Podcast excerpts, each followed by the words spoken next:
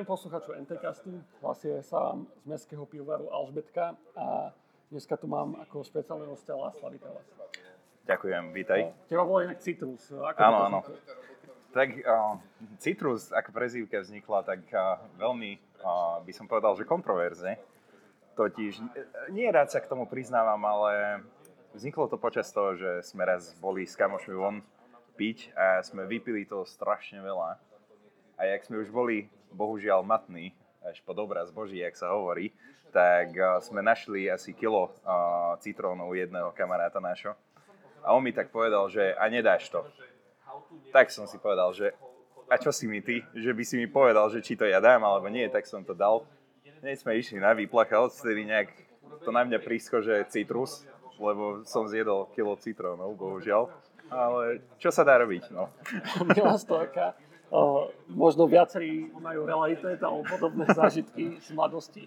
Uh, ale nevolal som, ťa, nevolal som si ťa teda kvôli tomuto, ale kvôli tomu, že Chvala teda si uh, študent fitky bývalý a venuje sa niečomu, čo sa volá demoscéna.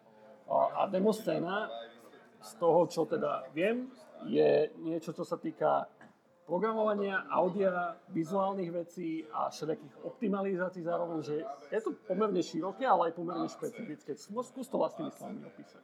Hej, čiže demoscéna je v podstate taká počítačová subkultúra, by som to nazval. O, svoj pôrod, o, v podstate, za svoj pôrod môže... O, ešte raz.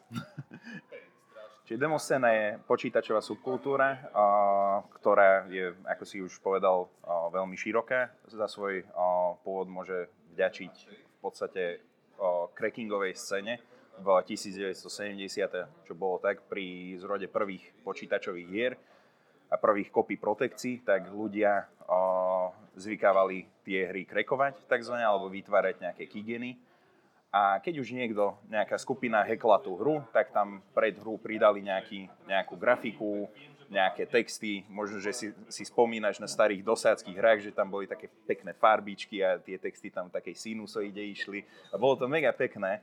A práve to, že to, to, tuto bol ten zrod tej demoscény. A ľudia potom počase zistili, že je dostatok hier, aby to robili a povedali si, že je to sranda, že kašlíme na hry a poďme to robiť len tak, že nepotrebujeme my k tomu hry, my ideme robiť tie tzv. vtedy sa to volalo, že krektro, a oni tie krektra potom premenovali na dema, akože demonstrácia nejakého svojho skillu. Lebo väčšinou v tých krektrách, neviem, či si si všimol, ale bolo to, že čo ja viem, taká o, známa skupina o, Razor 1911 alebo Titus, určite si počul o, tých, o nich, tak oni boli, že proudly presents a we hack this a že pozdravujeme tie ďalšie skupiny, tak tam boli takéto... Uh, a spomenul si, že to vzniklo v 1970. Tak približne. Pomerne dávno pred internetom, pre všetkým, že ako tí ľudia medzi sebou tedy komunikovali, alebo vzniklo to nejak nejakom jednom špecifickom mieste?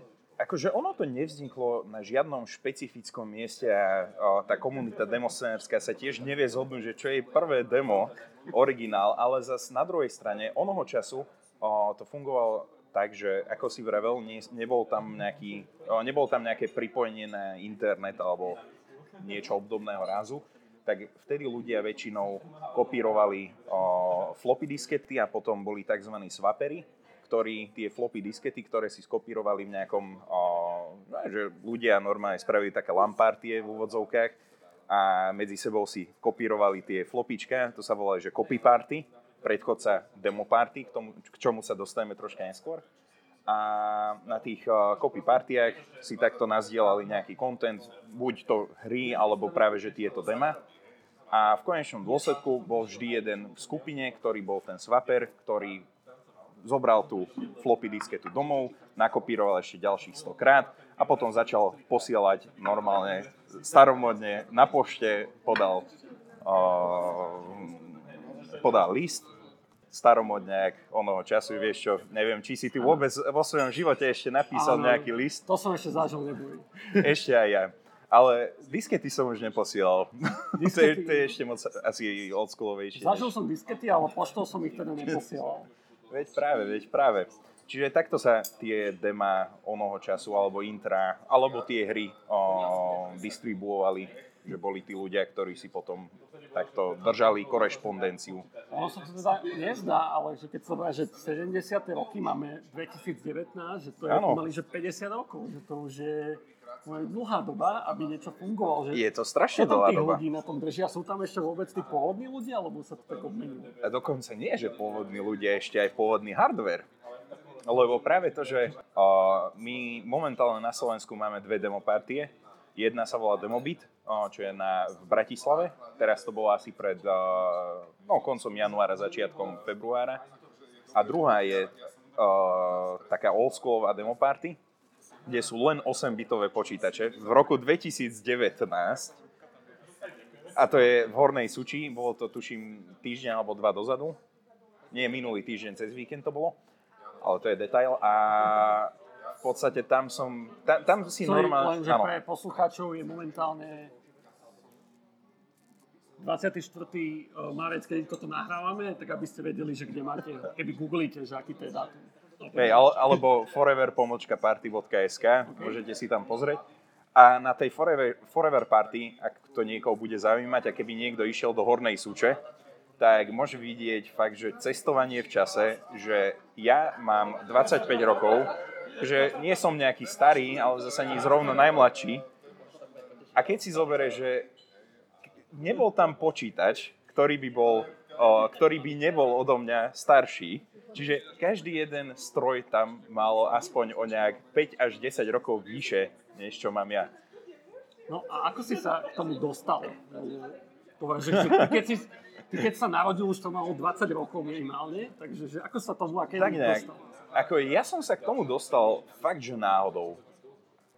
Že možno, že tá konštelácia vieš, že sa všetky hviezdy alignli do jedného a, a to môže za to, že som, sa, že som našiel tú demoscénu, lebo je taká... Uh, no, ja som hral strašne veľa World of Warcraft onoho času. Ktorý informatik to nerobil? Ukáž mi jedného. Ja som to hral, ako No, nie až tak ďakujem, veľa, ale ďakujem. hral som to.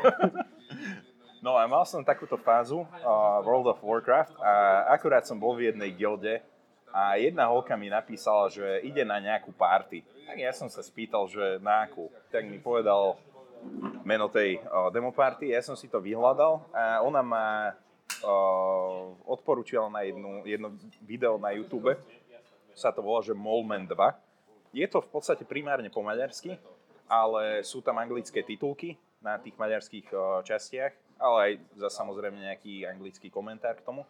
Čiže koho by to uh, zaujímalo, tak Molman 2, ako krt, krtkový muž 2, v podstate v preklade. A to je tá asi najznámejšia, taký najznámejší dokumentárny, no, dokumentárne dielo o tej demoscéne. Čiže to odporúčam. O, Spomenul si, že na Slovensku sú teda nejaké dva týmy. O, koľko ľudí sa tomu venuje na Slovensku koľko tak vo svete odhadujem? Tak na Slovensku je to tak, uh, jak by som povedal, že tak premenlivé, lebo na Slovensku bohužiaľ tá demoscéna nejako v tých 90 rokoch uh, zakapala, alebo minimálne išla do hibernácie. A čo je najväčší problém, že my nemáme tie, tých nových ľudí, lebo proste dlho tu nikto nebol, kto by to išiel robiť. A v tomto svetom momente máme asi šiestich ľudí, čo robia veci na novodobé platformy, čiže PC a, a novšie. Ale tých starých samozrejme je o niečo viacej, tých starých je možno nejako okolo 20-30 ľudí, čiže ono to není veľké na jednej strane. Na druhej strane poznáme sa navzájom celkom dobre v tej slovenskej scéne a práve, že tie demopartie, čo robíme, na to nám chodí aj dokonca strašne veľa zahraničných ľudí. Čiže to není len o tom Slovensku, ale v podstate aj o tom bigger picture. No a vo svete, keby som to takto mal zrátať, tak ja si myslím, že okolo tých pár tisíc, okolo tých 5-6. Na Slovensku, že najmladší, najstarší, ako, aký je ten range sa pohybuje? Tak uh, najmladší by som povedal, že asi ja. Lebo ja som jeden z tých, uh, jeden z tých, a nie, hobby, to je môj spolubývajúci, ktorý je o rok a jeden mesiac mladší než ja, čiže 24 necelých, uh, nedožitých ešte. Akože on žije, samozrejme.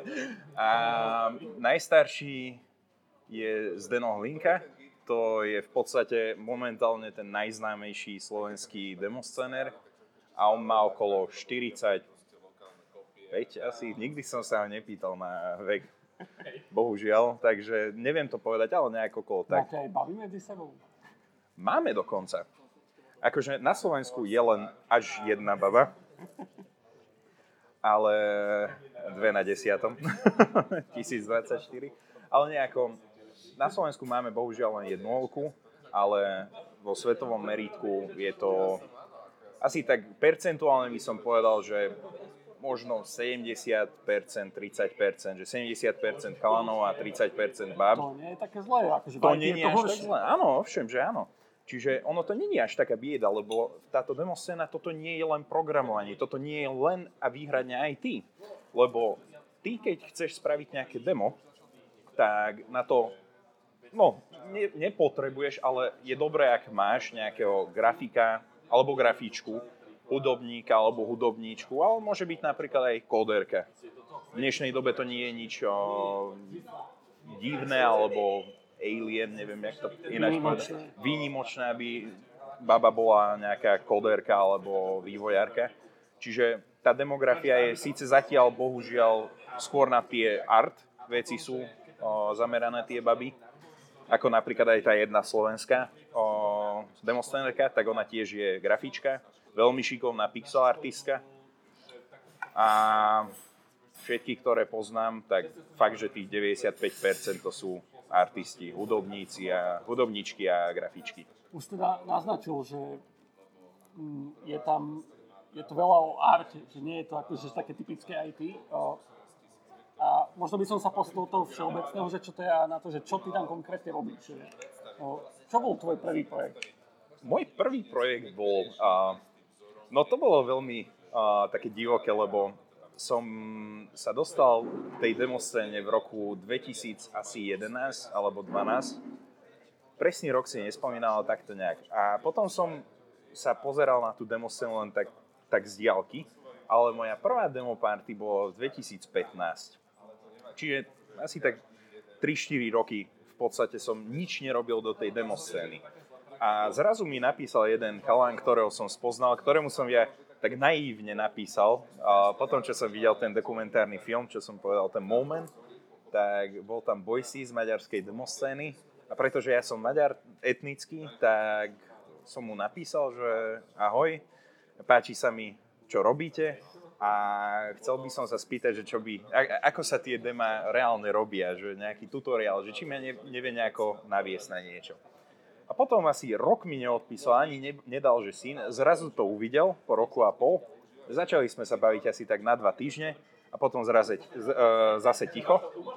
A v 2015 pred e, Veľkou nocou, zrazu len tak z ničoho nič, asi 3 dní pred nejakou party sa mi ozval, že počuj, že uvoľnilo sa nám jedno miesto v autobuse, že nechceš ísť s nami do Nemecka s nejakými neznámymi ľuďmi, na, na hranice Nemecka, čo je asi tisíc kilometrov, je, že fuck yes. Proste ozve sa ti niekto. Ako väčšina ľudí by asi nešla a ja som si povedal, že toto je ten moment. No a začal som robiť demo, ktoré som nikdy nedokončil kvôli tomu, že som mal vtedy fungonový MacBook. Som si to kúpil, to bol asi 2014 alebo 15 model, teraz som si nie istý. A jak som už bol blízko k tomu, aby som to demo dokončil, a, tak nejaký typek vedľa mňa bol až natoľko opitý, že sa zvalil na stôl a mne vylial celú flašu Monstra na chladič MacBooku, a ktorý mi sklad... zálohované, prosím? Nie, ja som to nemal zálohované. Ako informatik, ja viem, hambím sa za to veľmi, veľmi. Ale zase, čo sa dá robiť? A napokon moje prvé demo vzniklo asi o mesiac a pol neskôr. A to bolo podstate tak, že asi tiež tak 3 dní pred, uh, pred nejakou party som sa ozval jednému kamarátovi, novému, ktorého som spoznal na, uh, v tom Nemecku, na tom tripe. Je počuj, že chcel by si dať čo so mnou spraviť, len tak z halúze som mu napísal a čak, očakával som odpoveď. A on by povedal, že samozrejme áno. Tak už není cesty späť, tak sme oprášili vedomosti OpenGL a išli sme robiť nejaké veľmi jednoduché demo. My sme tam v podstate jedine, čo využívali, bol nejaký generátor cylindrov a z tých cylindrov sme vedeli vygenerovať v podstate celý vizuál. Čiže bol to veľmi stupidne jednoduchý koncept, aj vizuálne to vyzeralo strašne jednoducho a technicky to v podstate nemal žiadny zmysel, ale ja som z toho mal fakt, že veľmi dobrý pocit, aj keď to bolo fakt, že zlé si teda naznačil, že OpenGL sa tam využíva, ale zase si spomínal, že sú aj ľudia, čo sa venujú, dajme tomu tým 8-bitovým počítačom. Áno, áno. Čo človek potrebuje, aby mohol začať v tej demoscéne? Aké musí mať znalosti? Už si spomenul, že sú tam aj grafici, dajme tomu, alebo hudobníci. A čo, čo teda potrebuješ, aby si sa tam mohol zapojiť? Akože bare minimum. No, taký bare minimum potrebuješ nejakú hudbu. To je fakt, že bare minimum. Väčšinou my bez tej hudby ani nezačíname hudbu, ale v podstate Prečo si môžeš... prvá hudba musí byť? Uh, normálne, keď napríklad máš uh, nejakú produkčnú firmu napríklad pre televízie a robia nejaké spoty, tak väčšinou ako, máš pravdu, že robia to naopak tí ľudia, že najprv spravia vizuály a potom spravia hudbu. Len problém je to, že tam väčšinou máš departmenty, ktoré sa venujú tej hudbe a o, tí, čo robia ten vizuál, povedia, že chcem mať takýto nejaký setting, že takýto, o, takýto mood a oni ti na to spravia o, nejakú hudbu. My takýto luxus nemáme. My máme strašne málo ľudí, ktorí robia hudbu, väčšinou na 99% to robia fakt, že zadarmo, čiže ty dostaneš, čo máš a keď napríklad ty spravíš najprv vizuály, tak potom veľa šťastia hľadať nejakého zvukára alebo hudobníka, ktorý už má takú hudbu, ktorá ti do toho pasuje. Čiže my väčšinou to robíme naopak kvôli týmto obmedzeniam. A ako si tú hudbu mám predstaviť? Lebo si spomenul nejaký pixel art, 8-bity, že, a o zase, že aj na Macu si robil, že, že je to proste nejaká moderná hudba, alebo je to skôr taký MIDI, alebo čo to je? Tak ako je to tak v podstate z, z každého súdka. Že máš napríklad uh, aj tie 8-bitové chiptuny, čipovú muziku aj v tých nových, ale hlavne na tých starých, že ešte na pôvodnom hardveri to proste funguje ale potom máš napríklad od uh, dubstepu cez nejaký rock. Uh, minule som počul nejakú salsu, alebo čo to je. Nie, niečo španielské, ale nie som si teraz istý v tom štýle. Potom máš strašne veľa takéhoto drone ambientu, že v podstate celé demo len počuješ nejaké, že Čiže máš hudbu, čo ďalej potrebuješ?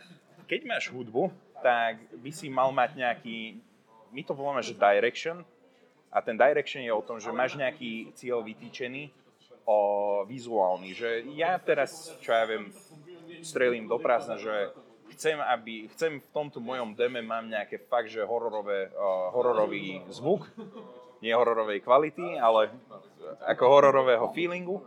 A chcem teraz spraviť na ten hororový feeling nejakú izbu, ktorá, v ktorej bude kvapkať nejaká voda.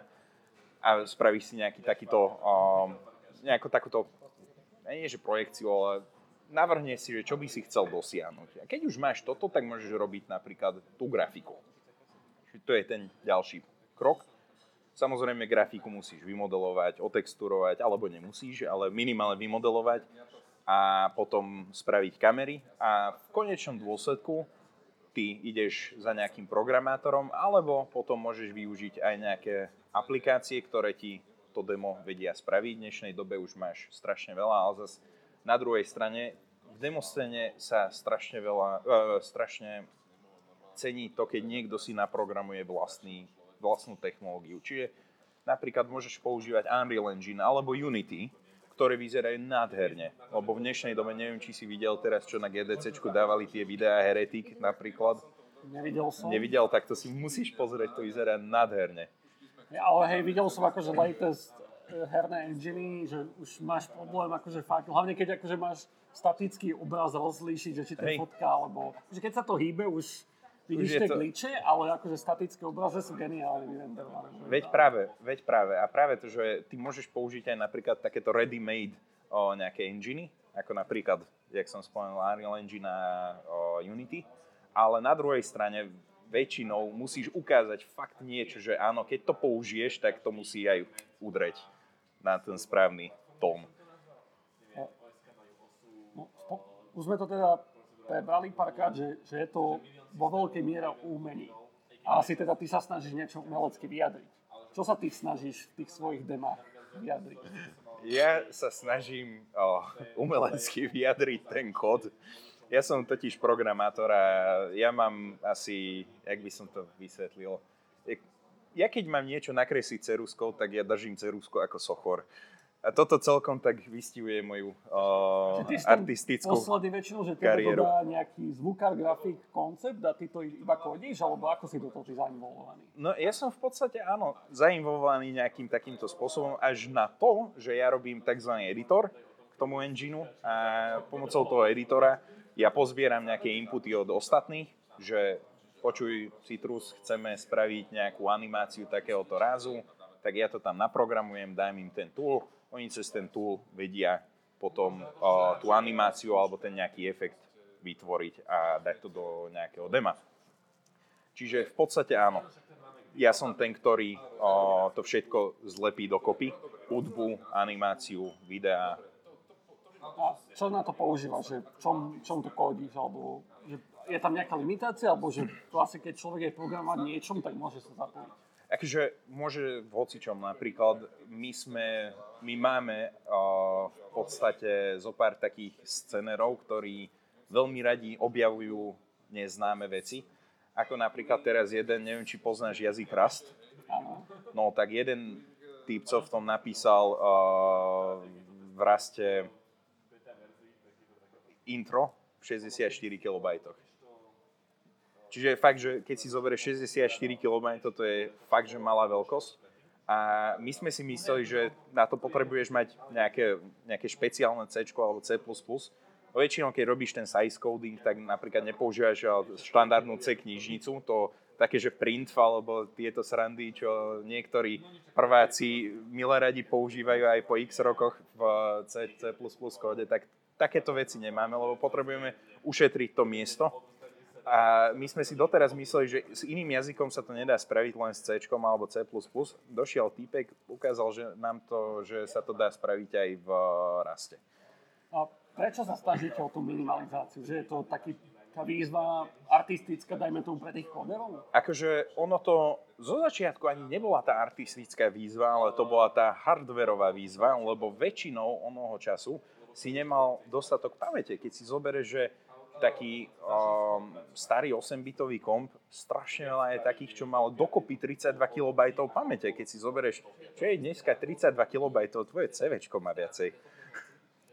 Ale dobre, že v dnešnej dobe už nemáš tie limity, ale stále to nejako aplikujete. Áno, aplikujeme to, kde aj z toho hľadiska, že tie intra takedy veľkosne niektorí ľudia, tak toto poviem, že niektorí ľudia uh, sa cítia lepšie, ak majú nejaké limitácie, limitácie, lebo sú viacej kreatívnejší, než keby tie limitácie nemali. A napríklad ja som videl, že uh, v tých 64 kB niektorí ľudia tam fakt vedia celé svety vytvoriť. Čiže je to fakt magická vec vidieť tie 64 kB intra keby teraz, už si spomenul teda ten fest slovenský, ale že keby máš nasmerovať človeka, čo tohoto zaujímalo, že čo si má prvé pozrieť, aký web, alebo čo si má vidieť? Ja by som povedal, že ako prvé by si mal pozrieť ten Molman 2, Moleman. A to, je, u mňa to bolo prvé, čo som videl, alebo čo som počul o tej demo scéne a mňa to úplne že strhlo dnu. Ako samozrejme ukázal som to viacerým ľuďom, a tá demoscéna bohužiaľ je také, že nie každého to zaujíme. Väčšinou preto, lebo je to v podstate zdarma, že my to, čo robíme, nerobíme pre komerčné účely, čiže ja napríklad som už vyistol fakt, že stovky, ak nie tisícky hodín programovaním nejaké, nejakej technológie, ktoré ja nikdy nevyužijem na komerčné účely. Ale robíme to preto, lebo nás to baví. Čiže napríklad aj tí hudobníci alebo grafici ja poznám hudobníkov, ktorí by boli na priečkách prvých 10, čo ja viem, hit parádach, keby robili hudbu komerčne, ale nikdy nebudú komerčne, lebo to není pre nich tá zábava. Pre nich je zábava to, že sadnú si, spravia nejakú hudbu a potom to na big screen uvidia. Ja by som sa asi posunul k ďalšej, alebo ďalšej téme, ďalšiemu okruhu, ale ak som sa ťa niečo nespýtal a chceš, aby to ľudia teda vedeli o tej demo scéne, tak prosím ťa ešte doplň. Tak v podstate nie je toľko, že uh, pozrite si ten Moment 2, a, lebo fakt že bolo, my sa snažíme na Slovensku tých uh, demoscénerov nových nejako nalákať. A ja si myslím, že ak to nie je problém, tak by som chcel tento podcast využiť na to, aby sme troška sa boostli, aspoň, aspoň nejak mediálne. Lebo ako som už viackrát povedal, robíme to všetko zdarma. Čiže ak sa nájde nejaký schopný grafik alebo hudobník, alebo hoci aj programátor, každého treba, v podstate každého vítame s otvorenou náručou. Lebo na Slovensku tá demoscéna je malá, ale silná ale chceli by sme sa nejako expandovať. A keď ti napíšu, nebude to trvať dva roky, kým dostanú odpoveď? Nie, nie, určite nie. a, čiže díky za túto demoscenu a ešte by som sa posunul na takú druhú časť tohto podcastu.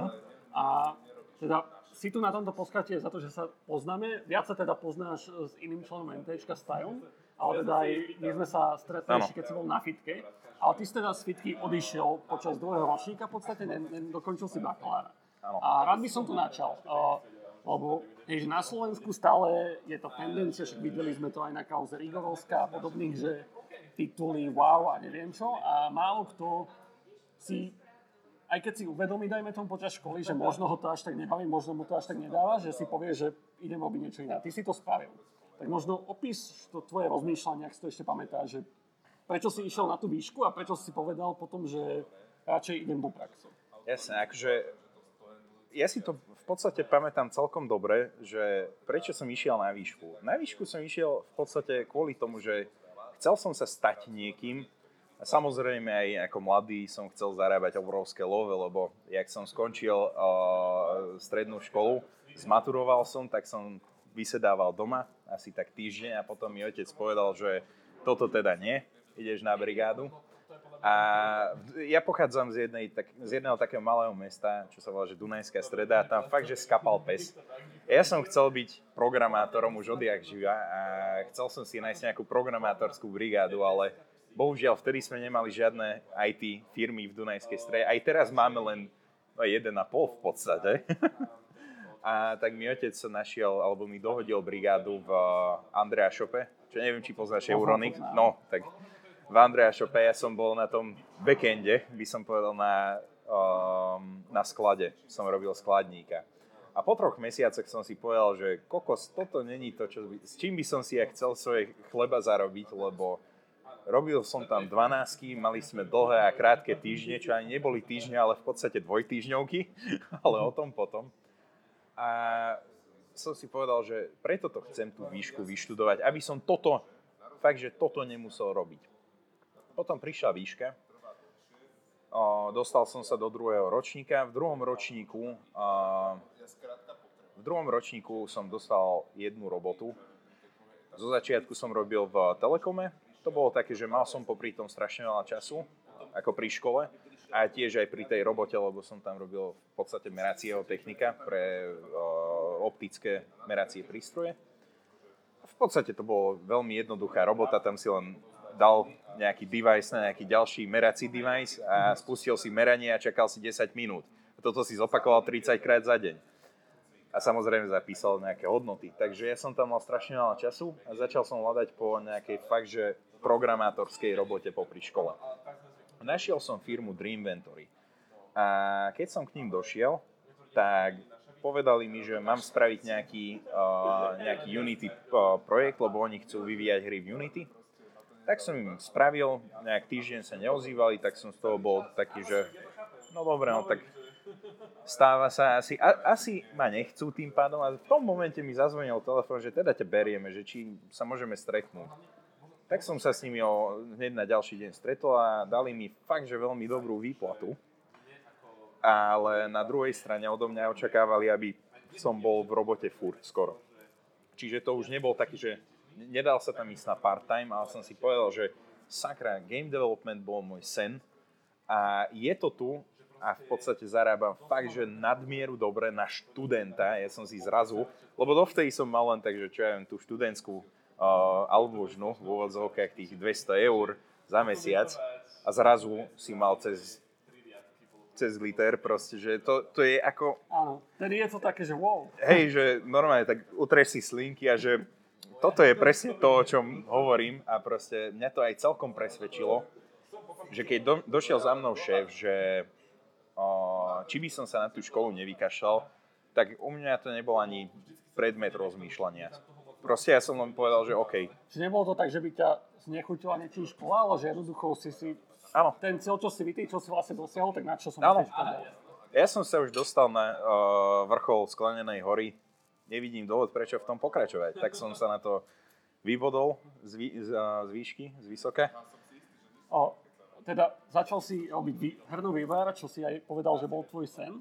A ja teda viem hlavne, že ako bežný hráč počítačových hier, že dobre nevidím až tak do tých vývojárov, že nejaký čas si robil aj prednávno Bohemia Interactive, čo je akože v našom regióne že veľké meno.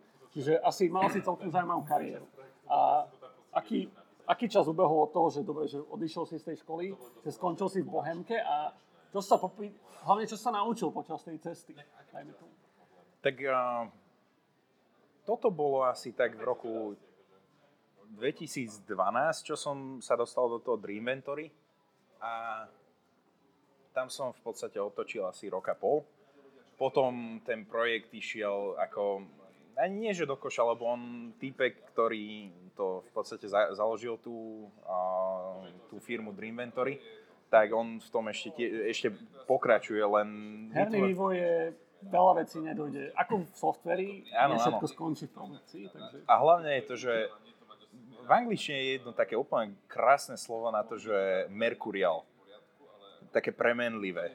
Ale v, ne, v tom istom slova zmysle, že tuto by som povedal, že asi v tom uh, horšom slova zmysle, lebo fakt ty ako herný vývojár na Slovensku nemáš v podstate istú robotu. Dokiaľ nepracuješ napríklad v nejakých väčších firmách ako, ako Pixel Federation alebo, alebo tá Bohemka, kde som aj ja v podstate pracoval.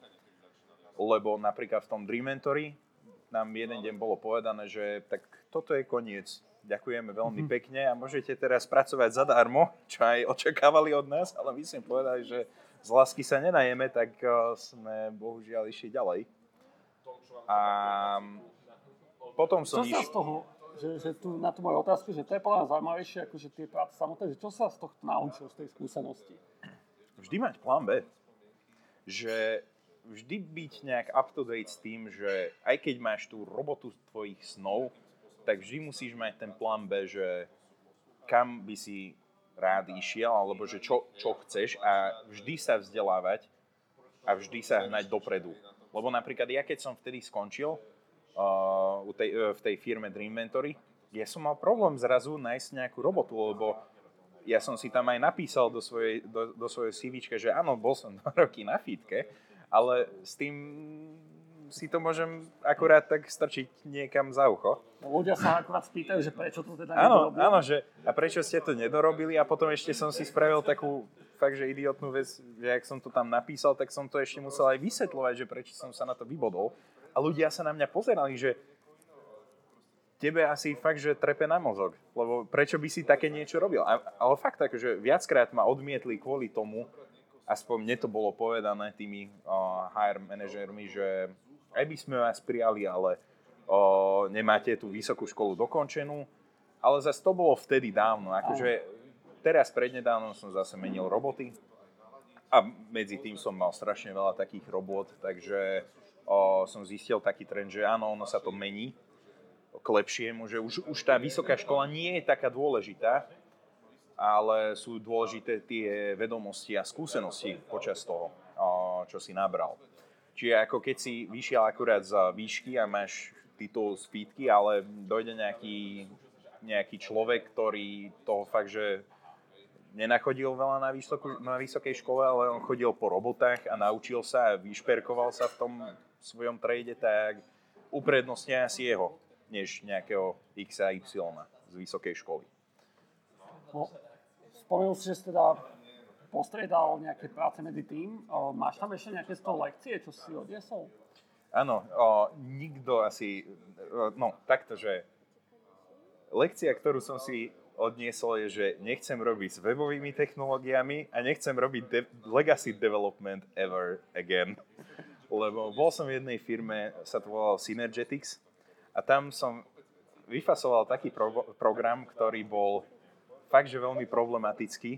Totiž ten program bol starší než ja a mu- mal som to rozbehať pod Windows 10. Mi to trvalo asi tak, taký solidný mesiac, čo som musel spraviť takú proxy DLL, lebo veľa o, vecí, čo bolo v tom starom programe, kvôli čomu to nešlo, boli systémové volania do Windowsu, tak som si musel nejaký proxy DLL spraviť, kde som tie o, chýbajúce funkcie musel vlastnoručne doimplementovať tak, aby to fungovalo. A samozrejme prejsť cez všetky testy. Takže bolo to, bol to fakt, že boj. Trvalo mi to mesiac a som si povedal, ja som vtedy normálne, jak som odklikol um, odklikol na SVN, že done všetko, tak s tým švihom som aj podal svoj, svoj výpoveď, som si povedal, že toto teda ne. si to, čiže... No dorobil som to, lebo čo, čo som mal robiť, vieš, to bolo také, že keby som to nedorobil, tak by ma mali za idiota. Tak to aspoň, akože, hen to, hen to bola jediná dobrá vec, že to bolo aj celkom zaživné na tej robote, ale trvalo to strašne dlho a ľudia, ako hlavne šéfovia, boli takí, že už si to trvá strašne dlho, že si mysleli, že je to také, že sadnem si k tomu a hotovo. Ale ono to tak nefunguje, vieš. Hej, akože hlavne Legacy, takéto porty nie je úplne easy.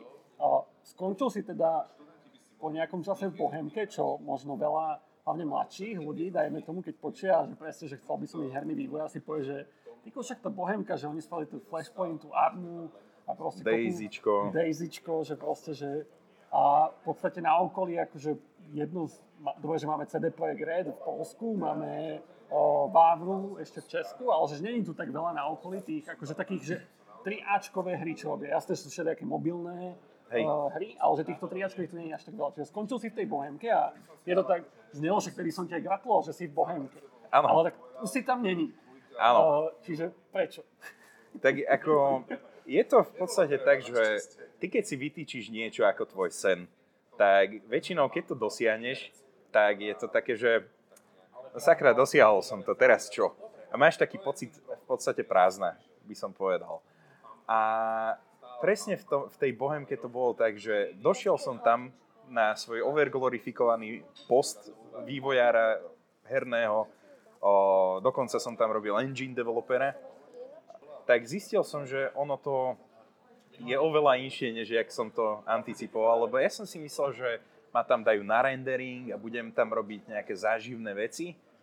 A neviem, že sa mi tam o, nejaké záživné veci nestali, ale väčšinou to bolo tiež len viac menej ten legacy development. A totiž ako vo väčšine takých herno-vývojárských firiem, tá technológia je fakt 100 rokov za opicami, ak by to niekto povedal, lebo napríklad Da- eh, Daisy alebo Arma ako engine, ako taký, už má vyše 10 rokov, čo je strašne dlhá doba. A vieš, každý rok sa tam nabaluje, nabaluje, nabaluje, vydá sa nejaká nová hra, tak vtedy sa spraví branch a potom sa to dáva naspäť do všetkých ostatných hier. Takže ten kód tam bol fakt, že taký Náročný. náročný, áno, ďakujem. ďakujem veľmi pekne. A v podstate preto som odtiaľ odišiel, lebo celé mi to prišlo ako zase nejaký legacy development a nevidel som sa nejako pohnúť v tom smere, čom som chcel, tak som si povedal, že prišla mi nejaká nová ponuka, ktorú som potom zobral. Momentálne pracujem pre nie softverových, ale architektov a robím pre nich všelijaké vizualizačné túly a robím architekturálnu vizualizáciu, čiže robím primárne na tom renderingu, čo ma primárne zaujíma. v akých technológiách momentálne robíš? Čo sa momentálne používa, že asi to už teda nie je legacy, lebo to teda, teda No veľmi už- nemáš rád. už to nie je legacy. Čo, je dneska, čo sa dneska používa na rendering architektúry? Že čo, čo je tam moderná technológia? Tak moderná technológia, my sme si založili náš, v úvodzovkách stack na Unreal Engine, plus máme ešte viacej takých platformiem, čo používame, napríklad používame Qt na také pomocné programy, v ktorom prekreslujeme um, floor plan, jak sa to povie po? Podoris. pôdorysy, ďakujem. O, čiže prekreslujeme podorysy v aplikácii, čo je spravené v Qt a ten podorys potom naimportujeme do Unreal Engineu, kde sa nám vyextrudujú steny, pridajú sa tam podlahy a zariadí sa ten bit a potom sa to môže buď zobrazovať v tom Unreal Engine, že spravíme spustiteľný súbor do VR, alebo potom uh, máme vlastný exportér, ktorý nám vyexportuje všetky dáta, ktoré ja potrebujem na to, aby som to mohol na webe znázorniť, lebo bohužiaľ jediná vec, čo sme fakt, že skúšali rozbehať Unreal Engine na webe, tak vždy to bolo okolo tých pol giga dát a proste to je strašne veľa, 500 mega, keď si zobereš tak som povedal, že spravím na to engine a na to som využil WebGL 2 a s tou WebGL 2 na tom webe môžeme znázorňovať tie, tie uh, v tom engine tie architektúry a je to oveľa menšie než cez ten Unreal Engine. Mne sa to tak začína aj spájať, tá demoscéna s tvojou ano. kariérou, že vlastne, že tiež nejaké umelecké stvárenie teraz dávaš do vizuálnej, audiovizuálnej podoby. Áno, v podstate ako keď si zoberieš, tak najväčší uh, prínos demoscény je v podstate pre herný priemysel.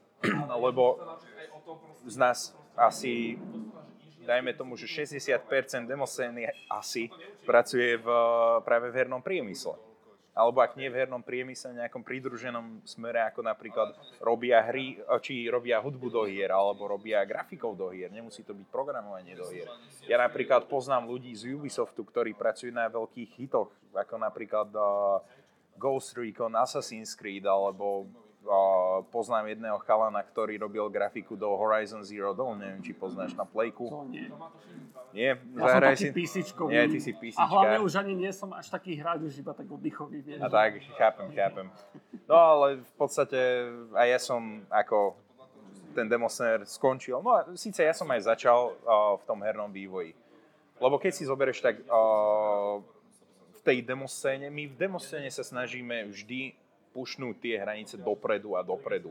A vždy, každý rok máme niečo také, čo povieme, že toto sa nedá pokona- e, prekonať, že toto je fakt, že top. A dojde niekto budúci rok na nejakú budúcu demo party a ukáže nám, že toto není možné. A práve to, že väč- väčšina týchto vecí potom sa fakt, že zúročí v, tej, uh, v tom hernom vývoji alebo tých pridružených smeroch. Čiže ak si spomínal, že je to vlastne zadarmo a na nič, tak konečne to nie je na nič, lebo sa rozvíja akože, veci, čo by sa inde možno nerozvíjali. Áno, akože je to zadarmo a v úvodzovkách na nič, ale ty, čo najviac získáš cez tú demoscénu sú kontakty. A také kontakty, že nie je hociaké. Ja napríklad som sa cez demoscénu stretol s viacerými takými väčšími menami, menami ako napríklad Jero Entel, on robil hudbu do viacerých uh, svetoznámych hier, alebo napríklad s Johnom Romerom, toho asi poznáš. Pomene nie. ID Softworks Doom, to musíš ja nie, poznať. Akože, možno je áno, ale tak to vieš, keď povieš iba meno, tak Hej. Eh, je taký blind, ale asi, asi áno, len nepomene. Hej, akože fakt, že niektoré z nich sú, až by som povedal, že legendy alebo hviezdy o, eh, toho herného priemyslu. A v podstate vďaka demoscene som sa k ním dostal. Ináč by som sa asi k ním vôbec nemohol dostať. Takže tá demoscéna, aj keď je zdarma, že ty nič nerobíš, ako, či nič nezarábaš, samozrejme robíš toho veľa. A Buduje si ľudský kapitál. Buduje si ľudský kapitál. Akože nevravím, že napríklad na demo by si mohol vyhrať na tej slovenskej demoparty grafickú kartu RTX 2070, čo je akože celkom poteší. Áno. Sú napríklad demoparty, kde môžeš vyhrať od eh, pár desiatok eur až po pár tisíc eur, napríklad na Assembly, čo je momentálne najväčšia aj herná udalosť roka. Vo, vo Fínsku sa to odohráva, tak napríklad tam tie dema výherné získajú okolo 2 až 2,5 tisíce eur za prvé miesto, takže akože môžeš tam vyhrať, ale to musíš byť fakt, že dobrý. Predtým, než sme začali nahrávať, si mi tak naznačil, že, že možno by si si aj tú univerzitu dorobil, alebo že možno by ti to niečo dalo. A toto by som tak záver možno prebral, že také dve témy, že prečo máš takéto myšlienky a tá druhá vec, že čo by si možno poradil alebo odkázal ľuďom, čo, dajme tomu, sú tí prváci, druháci na bakalárovi a rozmýšľajú nad tým, že či má zmysel pokračovať. No, ako poviem takto, že keď niekto fakt cíti, že potrebuje odtiaľ odísť, tak proti gustu žiaden dišputá. Takže ja som tiež toho názoru, že ak to niekoho nebaví, tak to netreba siliť. Lebo sú ľudia, ktorých to fakt, že vrcholne nebaví. Ale mňa to baví a ja som odišiel vtedy len kvôli tomu, že som bol idiot v úvodzovkách. No, v podstate aj bez tých úvodzoviek. A teraz to takto retrospektívne lutujem. Ani nie kvôli tomu, že potrebujem nejak si znechutiť život tou vysokou školou, lebo samozrejme je to ťažké, ale zase na druhej strane, akože ruku na srdce, nebolo to až tak hrozné. Musíš uznať. Mňa to bavilo, ja som to dokončil. Teda tiež ma to nebavilo niekedy, ale... Tak áno, nie všetko je áno. proste rúžové tam na tej výške, ale zase, čo ja viem, ja som po tom, čo odišiel z tej vysokej školy, tak um, aby som si tú vysokú školu na to tak troška pozavspomínal, tak som robieval o zadania z C pre prvákov, strašne veľa.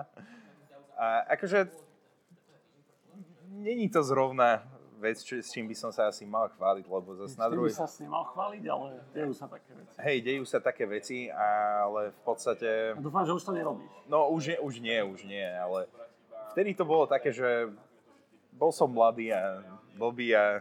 Potreboval si peniaze. Hej, takže za mnou, čo chodili ľudia, aby som im spravil nejaké programy, tak väčšinou napríklad každý bol úplne vydretý, keď došiel s malokom, že ako spraviť malok na DSAčka. Čo ja viem, malok bol úplne stupidne jednoduché. No. Poslednú vec úplne takú krátku, čo načnem, je, že o, herný vývoj. To je asi vec, kvôli ktorému sa veľa ľudí dostane, že, že chcem byť programátor, lebo presne, že hra hry a že ja by som chcel toto možno niekedy robiť. A ty si aj hovoril o tom, že častokrát dojde aj sklamanie, lebo ten vývoj je predsa niečo inak tie hry hrať. Ale predsa len, že keby niekto chce sa do toho pustiť, tak čo by si im poradil, že čo, ako sa do toho v súčasnosti, že v roku 2019, keď sa by niekto herný vývojár, že ako najlepšie na to ísť? Tak ako najlepšie na to ísť, na to by som asi takto nevedel z rýchlosti povedať eh, nejaký univerzálny plán, ale zase na druhej strane ty sa môžeš dostať do herného priemyslu všelijakými mož- uh, spôsobmi. Buď si šikovný kóder, je to niečo fakt podobné tej demoscéne, keď si zoberieš. Buď si šikovný kóder a vieš dobre programovať a vieš tie hry dať dokopy. V Unity alebo Unreal Engine je dobré mať tiež nejakú základnú znalosť týchto engineov, jedného alebo druhého to ti veľmi pomôže. Ale napríklad ty nemusíš byť len kóder, môžeš byť grafik. Napríklad ja sám osobne mimo programovanie som napríklad v Bohemke aj tyčkoval do mikrofónu a bolo mi to zaplatené. Alebo nahrával som hlasy zombíkov. Ja ako programátor, len kvôli tomu, že začalo ma to baviť, nahrávať si svoj vlastný hlas, lebo viacerí moji kamaráti mi hovorili, že mám vraj veľmi príjemný, hlboký hlas. A samozrejme, som precvičoval aj t- ten veľmi známy EA Sports, it's in the game. A ľuďom sa to strašne páčilo, tak som sa ja napríklad dal aj na takúto kariéru v úvodzovkách, že budem robiť do hier nejaké zvuky, čiže napríklad môžeš ísť aj takýmto smerom. Alebo potom, ak chceš, tak môžeš robiť aj hlavne tú grafiku, ak vieš pekne kresliť. Čiže na to, aby si sa dostal do, nejakého herného, hernovývoja, do nejakej hernovývojárskej firmy, tak buď si nájdeš nejakú firmu, ktorá je establishnutá, ako napríklad Bohemia Interactive, len bohužiaľ oni majú nejaké nároky, že oni ťa nevedia zaučiť, a, ale zase na druhej strane tam máš pravidelný príjem. Na druhej strane môžeš spraviť niečo veľmi jednoduché, že spravíš si nejaké portfólio, musíš vybudovať ako programátor alebo grafik a tieto portfólia sa najlepšie budujú podľa mňa na hociakých game jamoch, lebo na tom game jame to väčšinou trvá jeden víkend, toľko na to dáš, ošaháš si svoje znalosti, zistíš, že či ti to bude vyhovovať, alebo že či ti to, sa to bude páčiť. Ak sa ti to nebude páčiť, tak sa na to vybodneš a pokračuješ v niečom inom. Alebo potom tam, ak možno vyhráte, tak založíte si nejaký tím a budete vydávať hry spoločne. Čiže hlavne keď si vytýčiš, že chceš byť o, herný vývojár, tak treba za tým ísť a treba sa vzdelávať a treba sa v podstate cibriť deň a noc a furt a neustále. Čo som sa ťa možno ešte tak vo všeobecnosti nespýtal a rád by si možno povedal posluchačom MTCastu, mm-hmm. čo ste teda väčšinu študenti, absolventi STM. Áno. Čo také by si rád odkázal našim poslucháčom? Tak v podstate by som odkázal, že keď máte uh, voľný čas, tak fakt si pozrite len ten dokument, čo som už navrhol. Tiež sa napríklad môžeme stretnúť, až by ste mali o to záujem, na Game Jamoch. Väčšinou chodievam na Bratislava Game Jam, čo organizuje Matej Fandl, môj jeden veľmi dobrý známy. Tam väčšinou síce nesúťažím, ale som tam len tak do počtu, že keby náhodou niekto mal problémy, tak dopomáham. A kľudne, keby niekto mal o tom, o demoscéne nejaké ďalšie otázky, tak nech mi napíše alebo sa ozve. Buď cez teba metóda, alebo v podstate... Dáme tvoj e-mail možno do popisu. Môže byť, vidíme. áno. Môžeme dať môj e-mail do popisu a kto by chcel, tak nech mi napíše. Vyhlásil, že sa zastavil, alebo Citrus teda, neviem, ako si well known. Tak akože, tak ako nemám rád, keď ma ľudia volajú Láslo a to som ti na začiatku nechcel povedať, ale ja už viem, je to jedno. Ale tak si to ľahšie jasne, dohľadajú jasne, asi. Jasne, akože moje official meno je Láslo, ale je to tak veľmi official, by som Áno. povedal. Ale keď mi napíšete Laci alebo Laco, to je také slovenské, alebo ten Citrus, tak sa nenahnevam. Tak díky Citrus, že si tu bol. Ďakujem, Metod, veľmi pekne.